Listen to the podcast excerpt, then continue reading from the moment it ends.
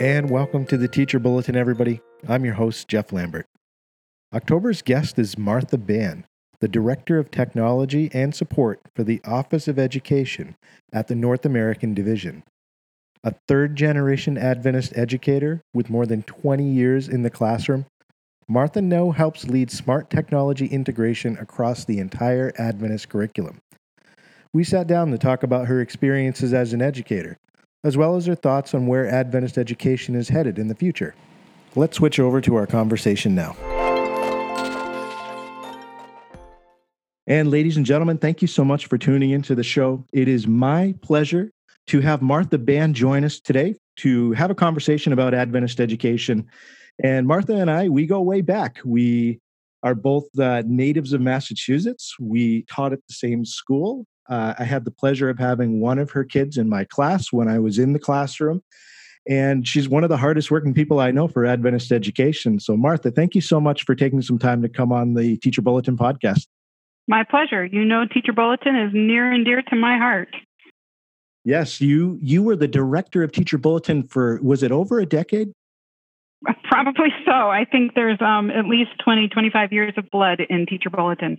Um, and I mean that with all my heart in a good way. And you're still a strong supporter today. You're here today doing this podcast. So, you know, it's, it's, it's great to be able to reconnect with you. So, I guess to start off the conversation, Martha, you you're still heavily involved in Adventist education, and for our listeners who may not have had the pleasure of meeting you, uh, could you give a little bit of your background in the field of education? What what job do you currently hold? Sure. Um, currently, I'm director of technology and support for North American Division Education.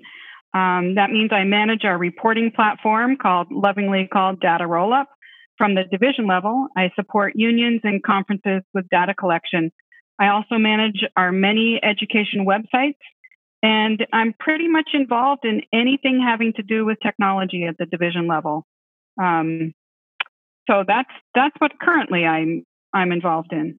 Now you also have a background, a long background of being in the classroom as well, right? Can you talk a little bit about some of the time that you spent in the trenches as a teacher? Where, uh, what subject area did you teach? What grades did you cover?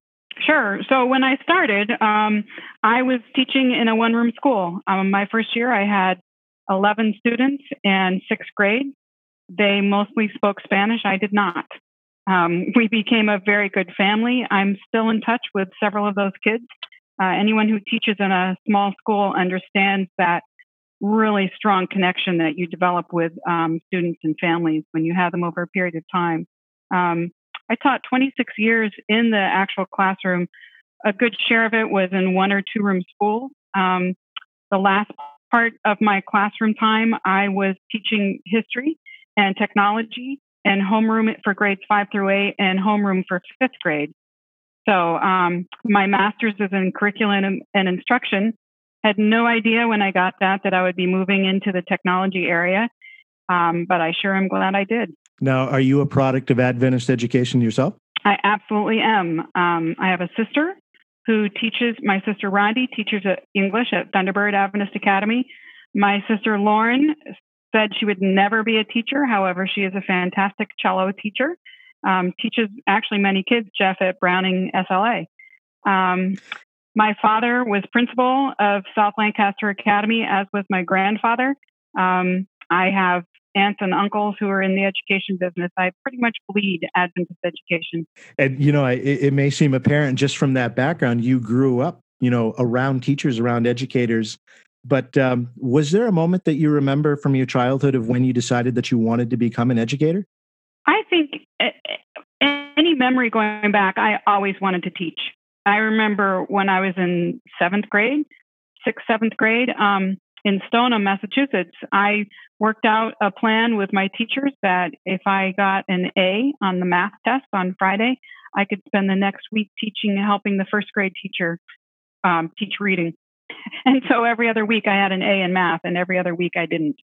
Um, but as long as I can remember, I just I wanted to work with kids and be a teacher. Now, you know, with that background in teaching and obviously just a, a lifelong love for it, there have to have been some lessons that you've learned along the way with students, with parents, with fellow teachers, with administrators. Is there any important lesson that jumps out at you that you feel that you could pass on to maybe a new teacher that's tuning into the podcast? Yeah, I think um, the biggest thing to understand is that um, God is leading no matter what. Our world is made up of all kinds of people, and no matter where you go, you have the same people. They just look differently. Um, but God puts us in the place of people's lives for a reason, and He puts other people in our lives for a reason. And we don't often know about that um, until we look back. And so I think one of the things that I've learned is that we need to have a thick skin, um, have high standards. Sometimes we have to fight for those high standards when other people um, feel it's not worth it. Um, but, you know, take the high road, um, develop that thick skin and let God lead. Um, and just take it all to him in prayer. You know, and on that mo- that note too, Martha, I can completely identify with what you're talking about. I, I spent 12 years, you know, in a classroom and in an administrator's chair, and you're right. You know, no matter where you go, it's the same type of people and it's usually the same types of complaints. And you have to make a decision whether you want to uh, try and please everybody or to try and be the best uh, model that you can be for your students. And sometimes that means not doing the thing that is most popular. That's right. And you've probably experienced this, Jeff, but I, one of the coolest things that I've experienced lately. Um, I do some of the processing for our curriculum logins for Encounter, and I processed a login for one of my students from from fifth grade, fifth, sixth, seventh, and eighth grade. Um, and that was just a really cool thing, you know, to have things come full circle and meet up with the students that we had who are now launching into their life as a teacher to make a difference for God's kids. And I think that's, you know, that's that's like the highlight of things, you know, seeing that happen. There's no better feeling than that. I agree. We just had a moment, you know, my wife and I, we moved to Florida two years ago, and um, she went to her first, um, you know, pre week meetings down here in the Florida conference. And I'm there saying goodbye to her at the uh, the uh, you know the entryway to the conference there, and lo and behold, one of my former students uh, walks up and says, "Mr. Lambert, what are you doing here?" And I said, "Oh, what yeah. are you doing here?" You know, and it turns it turns out he had just graduated from college and he had just accepted a position in this conference uh, as an elementary teacher. And um, not only just to see your students continue to be involved in the church and to see them living happy adult lives, but also when some of them want to be involved in education too. That's such a great feeling. That's it is. It really is. And you know, just to expand on one point that you made, Martha, I know for me, and maybe it's a personality thing. It took me a couple years to become comfortable with being able to to say no to to a group of people, to a parent, to a student, to to develop that thick skin that you said, where you come to that decision that you want to be able to uh, stand for a set of ideals. I guess is the mm-hmm. best way to say that. Do you think that that's something that that younger educators that may be listening to have to give themselves time to develop? I think they do because at the beginning you really want to um, you want to please people because you want to do well. You want to be think, thought of as as being a good teacher. And sometimes when you're first starting out, that gets mixed up in wanting to do what everyone wants you to do so that they're happy. Um, but it's just like parenting. Um, it's not a good idea to always make decisions just to make your child happy because we know where that leads. yeah, um, very true. Yeah, yeah, but it's a hard it's a hard lesson sometimes that um, you have to to go for you know what's for the best for that student and and sticking to your goals and to what you feel is is true to what God is directing us to do, and it's not always a popular choice. Sure. And so, you know, I just wanted to bring that point around because, it, you know, sometimes it isn't something that develops automatically, and mm-hmm. and uh, we we have to be patient and give ourselves time to develop that skill. And like you said, God's in control, so we just have to place that trust. Yep.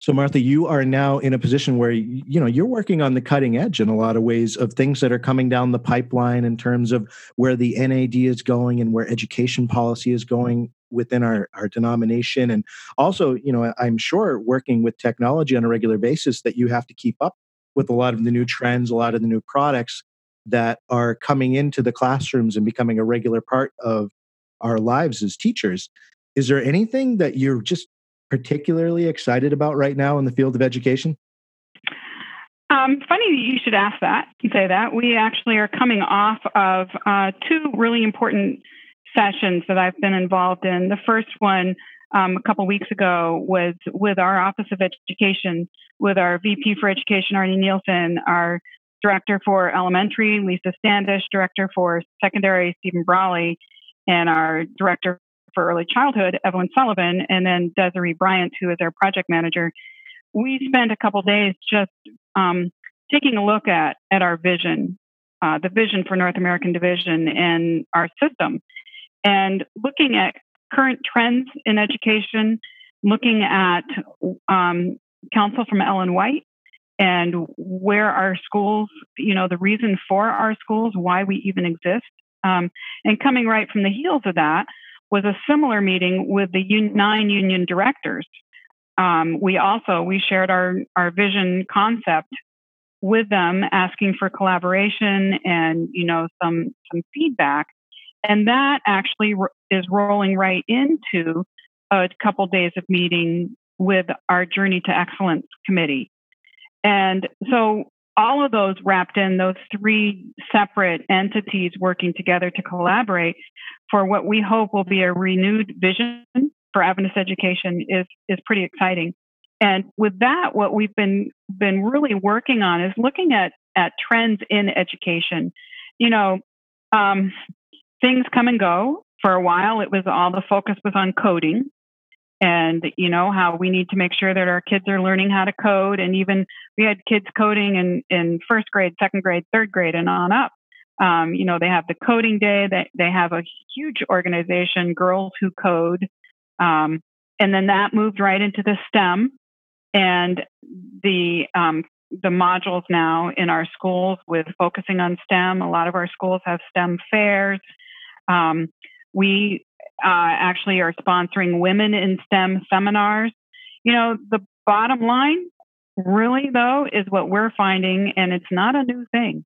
It's just helping our kids to understand um, how how how the real world functions, and trying to give them the skills that they need, and um, you know, just just those skills that they need for real life experiences we know that the jobs that are out there now are not going to be the jobs that are out there in 20 years.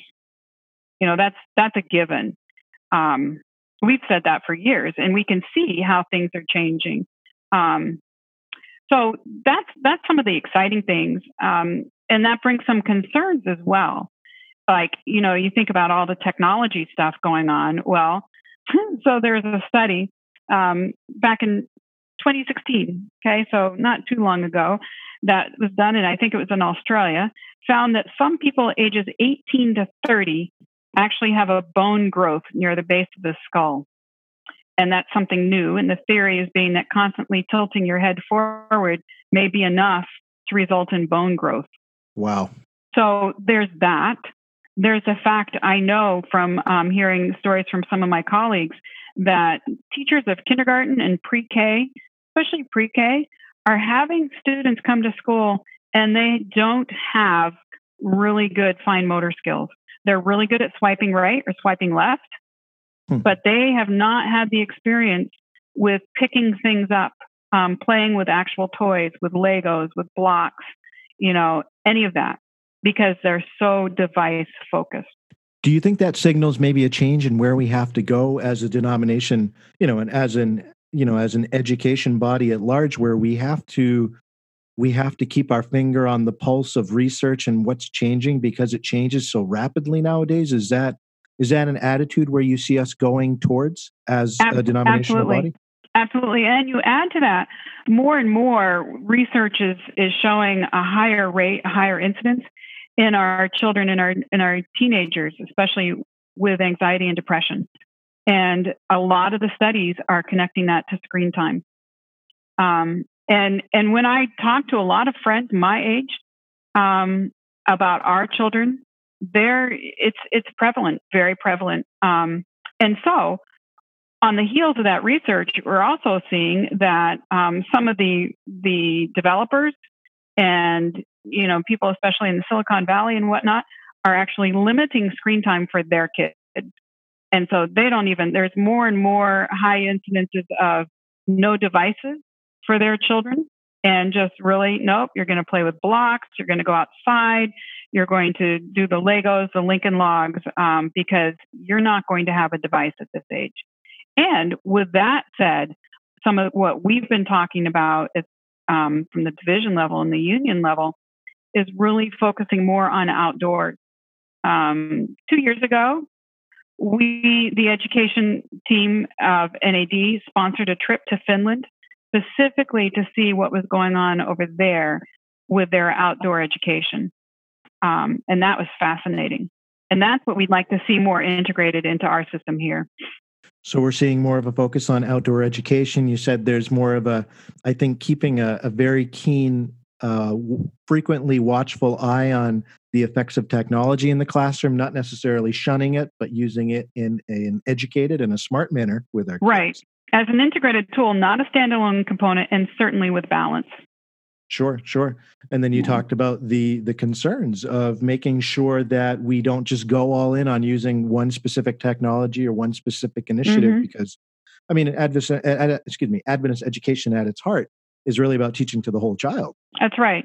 That's right. And what we saw in Finland and Sweden was not, you know, when you think about outdoor ed here in the States, it's been more like, you know, senior survival or, you know, things like that out in the wilderness.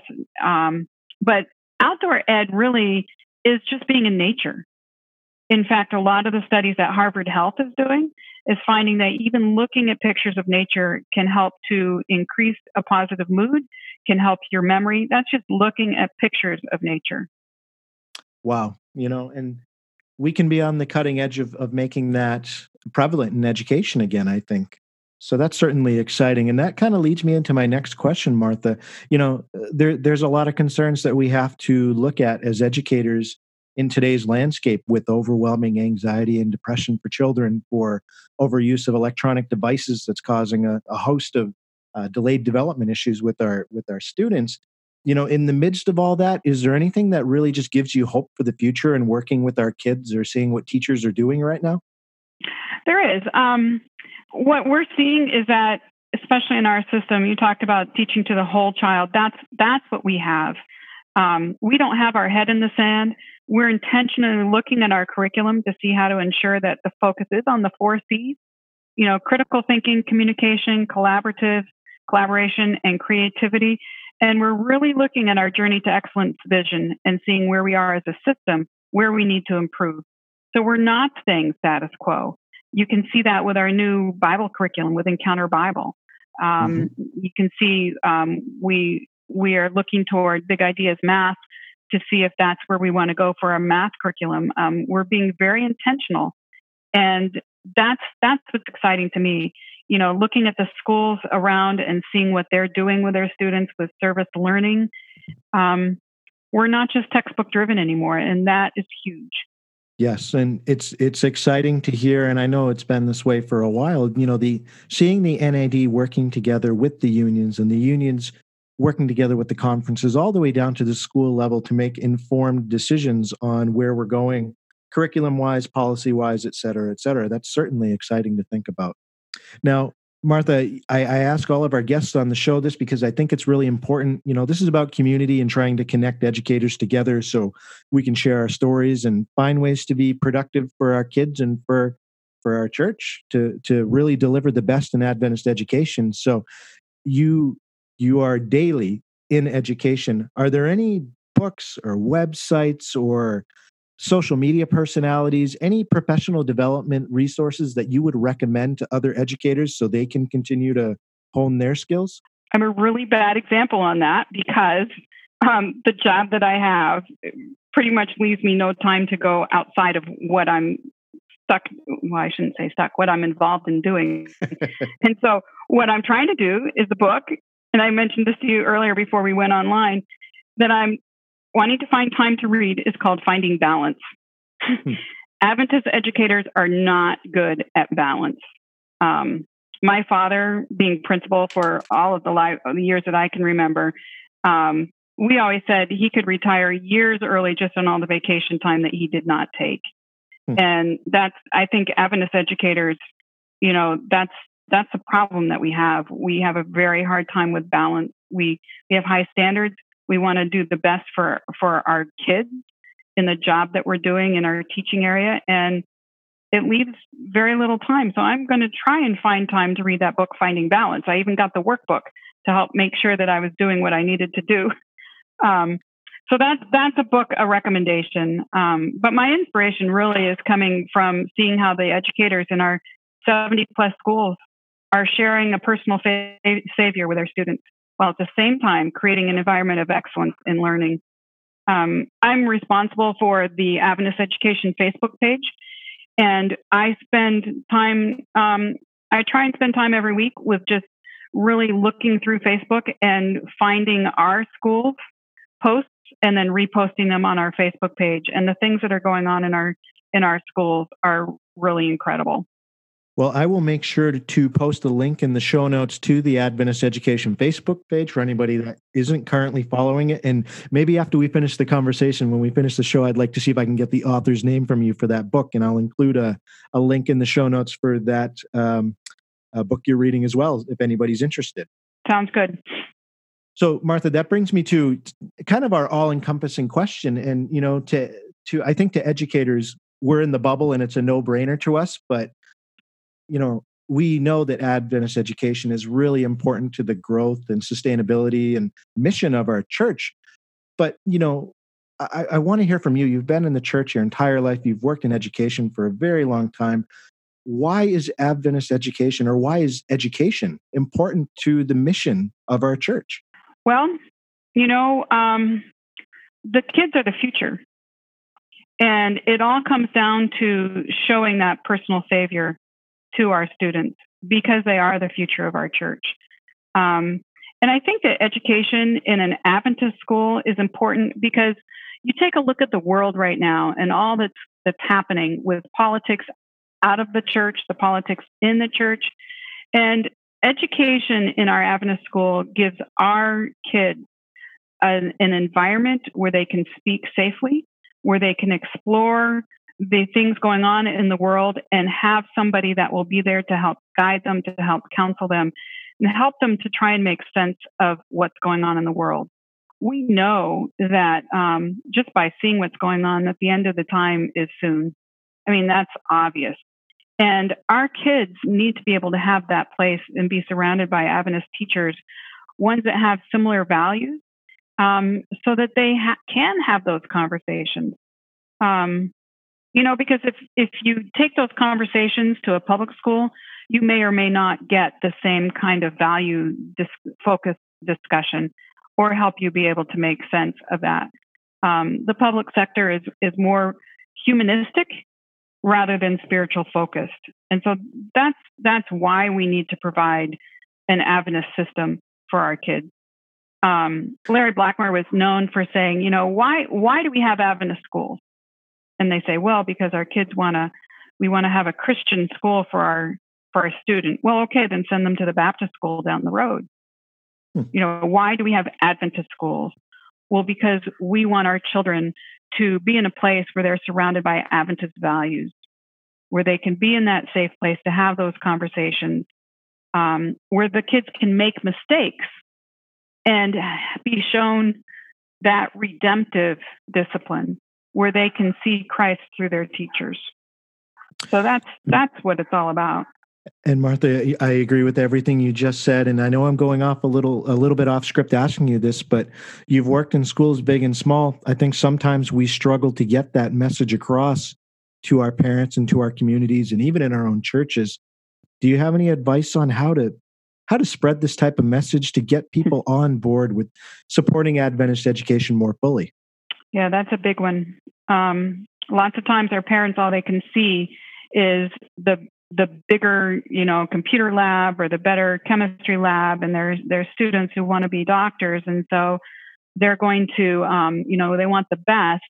But all that I've seen in in all the experiences that I've that I've had, and even with our own kids, um, you may not have the best computer lab, you may not have the best chemistry lab in your school, but when you have God on your side and you have um, God inspired teachers um, you know, He makes up for any other discrepancies, any any other deficiencies, um, and that that's where it is.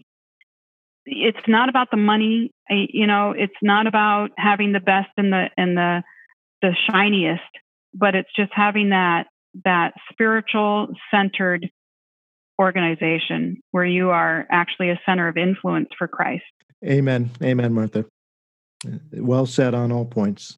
And, you know, I'd encourage all of our teachers and educators, you know, listening to this episode, um, pray for one another, find ways that you can help each other out. You know, we, we exist uh, more strongly when we're there for each other. And uh, I know the NAD obviously leads on that point. And uh, if we can all hold each other up, God will continue to bless and do amazing things. Yep. Martha, you know, one last quick question before we end. Is there anything we can expect, anything new and exciting coming off the, the printing press from the NAD that we can expect anytime soon? Any new features? Well, um, actually, we have a webinar coming up on October, uh, I want to say October 10, maybe. It's, that's a Tuesday. Um, no, I take it back, October 8 by the Adventist Learning Community which is, you know, an, our our professional development arm, and your listeners, our listeners will want to tune tune into that, and I can give you the registration link for that. We'll say that the capacity is limited to 100 people, so um, you want to make sure you register and get in there. Um, but the Adventist Learning Community is a really growing module and organization for Adventist education we are launching, or they are, School Connect, our Teacher Connect, rather, a place where teachers can network and really share ideas um, and projects. That will be coming the end of the year, first of next year. That's one thing. Another thing we just launched, Adventist Education, is a visual arts website. And if you go to AdventistEducation.org and go under curriculum, you'll see visual arts or fine arts and that website there, Visual Arts, is a link from the Fine Arts. We have put together all kinds of resources for the art teacher. And it includes an art gallery that has student artwork from different places across the division. And it also highlights different art careers featuring Adventist um, professionals. So that's that's the latest thing that we've just rolled out. And I'd encourage you guys to take a look at that. Thank you for that, Martha. I will make sure to include those in the show notes as well. I have a lot of links to include for this episode. That is a good thing. Martha, I just want to say thank you again for taking some time to come on the show and, and speak to fellow educators. And we certainly uh, wish you all the best in the ministry that you're currently in. And have a wonderful rest of your day. Okay, thanks. You too. And that's our episode, everybody. A special thanks to Martha for taking time to come on the show. The Teacher Bulletin podcast is produced by the Education Office at the Atlantic Union Conference of Seventh day Adventists, with funding and support from the North American Division. We are a proud member of the entire church's initiative to grow, support, and promote Adventist education across the entire globe. Our episode's music is provided by Joseph McDade. Hear more of his music at josephmcdade.com. And remember, each month, I'll sit down with an educator or education influencer to discuss the past, present, and future of Adventist education. Thanks for tuning in, and may God bless you in the coming month in your classroom.